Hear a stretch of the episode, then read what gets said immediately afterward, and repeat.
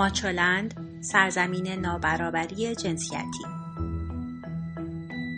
سلام به شما شنونده عزیز. از هر طریقی که صدای ما رو میشنوید چه اینترنتی و چه از طریق کانال ماهواره‌ای توشه.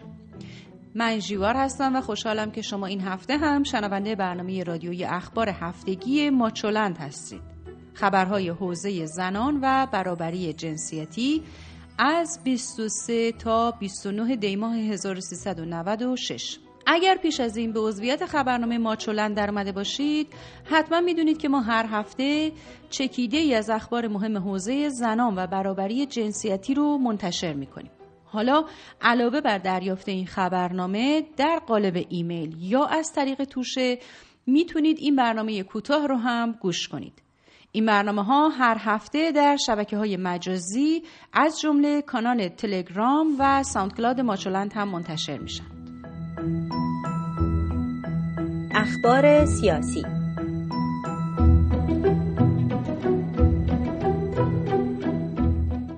معصومه ابتکار معاون رئیس جمهور در امور زنان و خانواده گفت سال گذشته 750 هزار شغل ایجاد شد که 67 درصد از این میزان رو زنان به خود اختصاص دادند. اما اون هیچ اشاره‌ای به آمار بیکاری 20 درصدی زنان که دو برابر آمار بیکاری مردان است نکرد. اون گفت زنان سهم بسزایی در جامعه و مشارکت در سیاست گذاری های جمهوری اسلامی دارند و در فرهنگ اسلامی نیز نقش زنان محترم شمرده شده. معصوم ابتکار همچنین در سخنرانی دیگری زنان روستایی رو منشأ حرکت به سمت توسعه پایدار دونست. پروانه صلحشوری نماینده مجلس نیز خواسته تا تصویب سند زن مسلمان در دستور کار مجلس اسلامی قرار بگیره. رئیس فراکسیون زنان مجلس شورای اسلامی ایران بر نقش حائز اهمیت اجلاس زنان مسلمان مجلس اسلامی در جهت پاسخ به نقض جدی و گسترده حقوق زنان و کودکان در عرصه های بین المللی تاکید کرد. وزیر امور اقتصادی و دارایی هم در دیدار با رئیس و اعضای فراکسیون زنان مجلس شورای اسلامی با اشاره به افزایش منادار بکارگیری مدیران زن در این وزارتخانه این رویه رو یک باور عمومی توصیف کرد و گفت تجربه های قبلی من در مسئولیت های مختلفی که داشتم این باور رو برام ایجاد کرده که هرگاه به زنان مسئولیتی واگذار شده نتیجه موفقیت آمیزی در پی داشته. کرباسیان همچنین خبر داد که این وزارتخانه برای اولین بار در تاریخ شکلگیری وزارتخانه از مدیران زن در سطح مدیرکلی استان و همچنین ریاست پژوهشکده وزارتخانه استفاده کرده. خبرگزاری فارس منصوب به سپاه پاسداران از بازداشت چهار زن خبر داده که روز 19 دیماه با پلاکارت هایی که روی آن شعار رفراندوم نوشته شده بود برای ساعاتی در خیابانی در شهر اصفهان تجمع کردند. خبرگزاری فارس به نقل از منابع امنیتی نوشته این چهار زن که مرتکب اقدامات ساختار شکنانه شده بودند توسط دستگاه امنیتی شناسایی و با حکم قضایی بازداشت شدند. اگرچه نام نهاد امنیتی بازداشت کننده در خبر ذکر نشده اما با توجه به رابطه نزدیک این خبرگزاری با سازمان اطلاعات سپاه پاسداران به نظر می‌رسه سپاه مسئول این زنان معترض باشه. در ویدیویی که روز 19 دیماه در اینترنت و شبکه های اجتماعی به صورت گسترده منتشر شد سه زن که بخشهایی از صورت خود رو پوشونده بودند با کاغذ نوشته رفراندوم در کنار خیابان ایستادند و یک زن نیز مشغول توضیح و تصویر برداری است و میگه ما جلوی ظلم میستیم هشتک دختر خیابان انقلاب کجاست؟ سوالی است که در روزهای اخیر هزاران بار در توییتر پرسیده شد. چند روز قبل از شروع اعتراض ها در خیابان انقلاب دختر جوانی بدون مانتو روسری سفیدش رو به چوب می‌زنه و بالای چیزی شبیه صندوق برق میره و روسری رو مانند پرچم تکون میده. از کار دختر چنین برداشت میشه که او به حجاب اجباری زنان معترضه. فیلم های زیادی از حرکت او در شبکه های اجتماعی منتشر شد اما فیلمی از دستگیری اون نیست. با این حال فعالان شبکه های اجتماعی میگن معموران دختر رو دستگیر کردند. از آن زمان تا کنون خبری از اون نیست. اطلاعات بیشتر از این دختر و حتی نام او در شبکه های اجتماعی منتشر نشده. نیروی انتظامی یا ارگانهای دیگر امنیتی هیچ واکنشی به اخبار مبنی بر دستگیری اون نشون ندادند. حالا کاربران اینترنت با طرح پرسش دختر خیابان انقلاب کجاست در جستجوی اون بر اومدند. اخبار حقوقی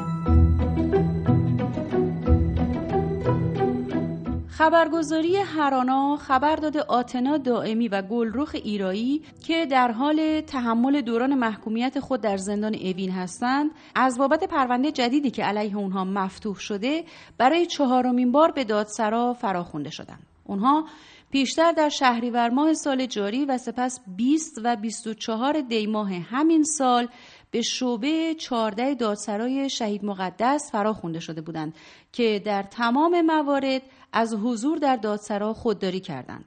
سرانجام خانم ایرایی به صورت جداگانه به شعبه پنج بازپرسی دادسرای شهید مقدس واقع در زندان اوین فراخونده شد. پس از حضور در این محل دادستان اتهام اخلال در نظم زندان رو به وی تفهیم کرد و از مستاقهای اتهام مطرحه اطلاعی در دست نیست. حامد کوماهی از نویسندگان وبسایت پارسینه این پرسش رو مطرح کرده که امروزه چند درصد از زنان با هجاب و با ایمان به دادگاه ها و مراکز روانشناسی برای مشکلات اجتماعی پرونده تشکیل میدند و چرا آمار بالای طلاق و افسردگی بیشتر در زنان و دختران بدهجاب وجود داره؟ و چنین پاسخ گرفته که خانوم هایی که دارای هجاب هستند نسبت به خانوم های بی هجاب از امنیت بالاتری در جامعه برخوردار هستند و این در حالی است که خانوم های بی هجاب هر لحظه در معرض تشویش های ذهنی هستند و همین عامل حس آرامش و امنیت رو از زنان بی هجاب سلب کرده. اخبار اجتماعی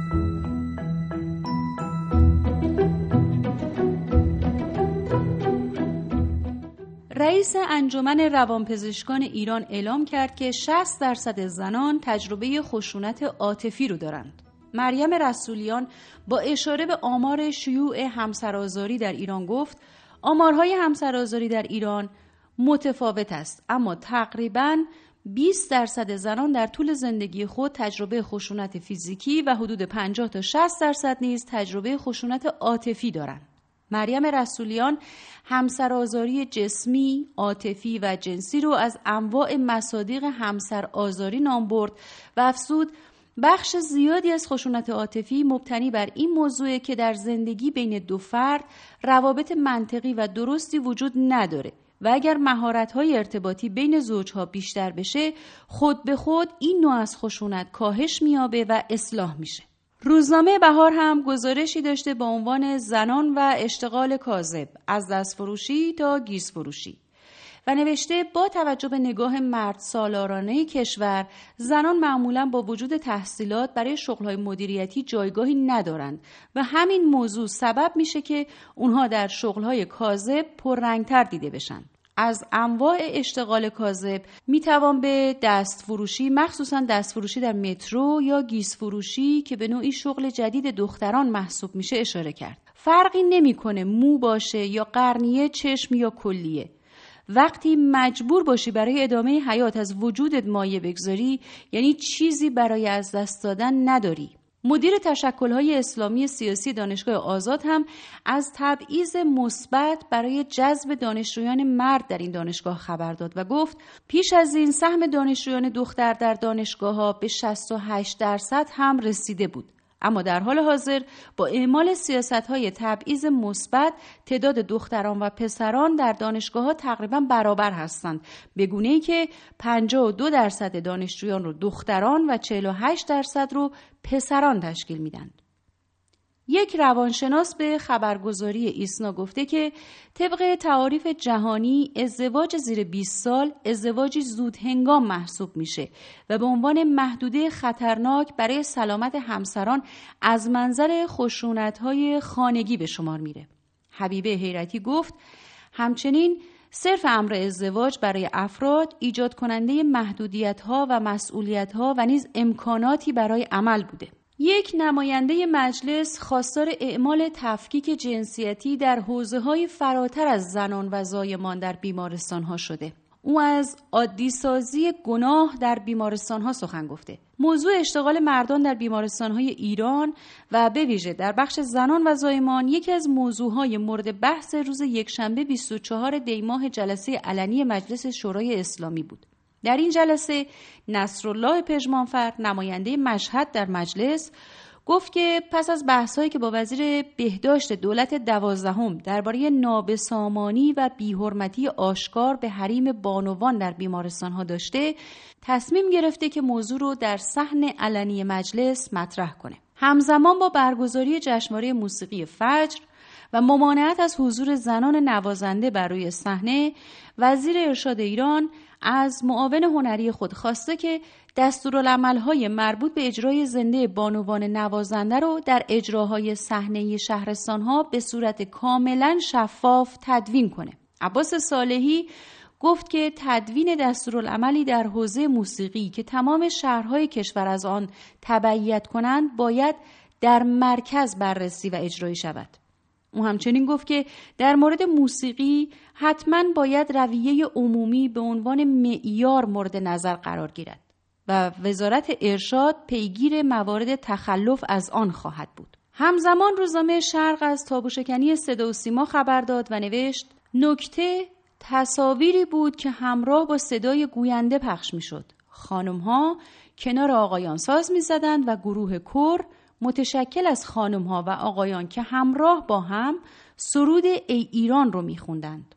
نشان دادن ساز، نشان دادن خانم ها کنار آقایان در حال ساز زدن و خانم هایی که کنار آقایان در گروه کور همخانی می کنند تصاویری است که سالهاست رسانه ملی از نشان دادن اونها به شدت خودداری کرده. حالا چه اتفاقی افتاده که ما می‌تونیم این تصاویر رو ببینیم آیا چون تبلیغ کنسرت مربوط به خود صدا و سیما بوده دیدن این گونه تصاویر ایرادی ندارد؟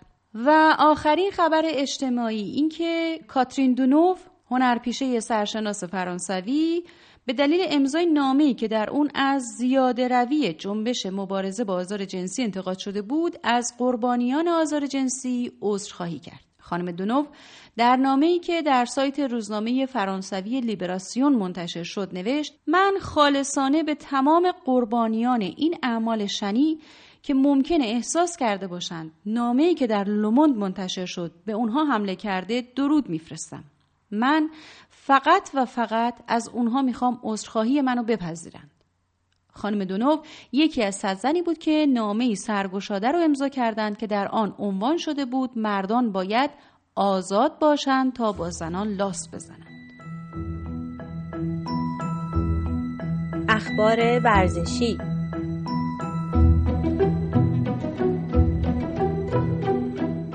مریم منظمی نایب رئیس فدراسیون کشتی زنان گفت در صورت توافق فدراسیون کشتی اوکراین آنا واسیلنکو مدرس کشتی به عنوان سرمربی تیم ملی کشتی کلاسیک وارد اردوی آماده سازی این تیم در آبادان می شود. به گفته خانم منظمی واسیلنکو از مربیان بسیار خوب کشتی است که عنوان قهرمانی جهان و اروپا رو در کارنامه داره و کشتی زنان ایران از اردیبهشت 96 با آموزش های این مربی آغاز شد. سعیده علی بسکتبالیست زن ایرانی به عنوان نماینده ورزشکاران زن در مجمع انتخاباتی بسکتبال حضور داشت و پس از انتخاب رامین تباتبایی به عنوان رئیس فدراسیون گفت از رئیس جدید انتظار داریم نگاه یکسانی به بخش مردان و زنان بسکتبالیست داشته باشند. باران کوسری با انتشار عکسی از آتنا محمدی بازیکن تیم فوتبال بانوان ملوان در اینستاگرام به بیتوجهی هایی که به فوتبال بانوان می شود واکنش نشون داد. این بازیگر نوشت آتنا محمدی دروازه‌بان تیم فوتبال زنان ملوان به دلیل ایست قلبی در 24 سالگی فوت کرد. تیم ملوان مدتی است که منحل شده و آتنا آرزوی بازی در تیم ملی رو با خودش برد. اگر دور از جون همهشون برای یه فوتبالیست مرد اتفاقی افتاده بود اخبار نمی ترکید. اگر تیم فوتبال مردان ملوان منحل شده بود صدای همه در نمی آمد. اهمیت فوتبال بانوان دیگه انکار نشدنیه. هم برای خودشون هم طرفدارانشون. کاش برای مسئولین هم جدی بشه.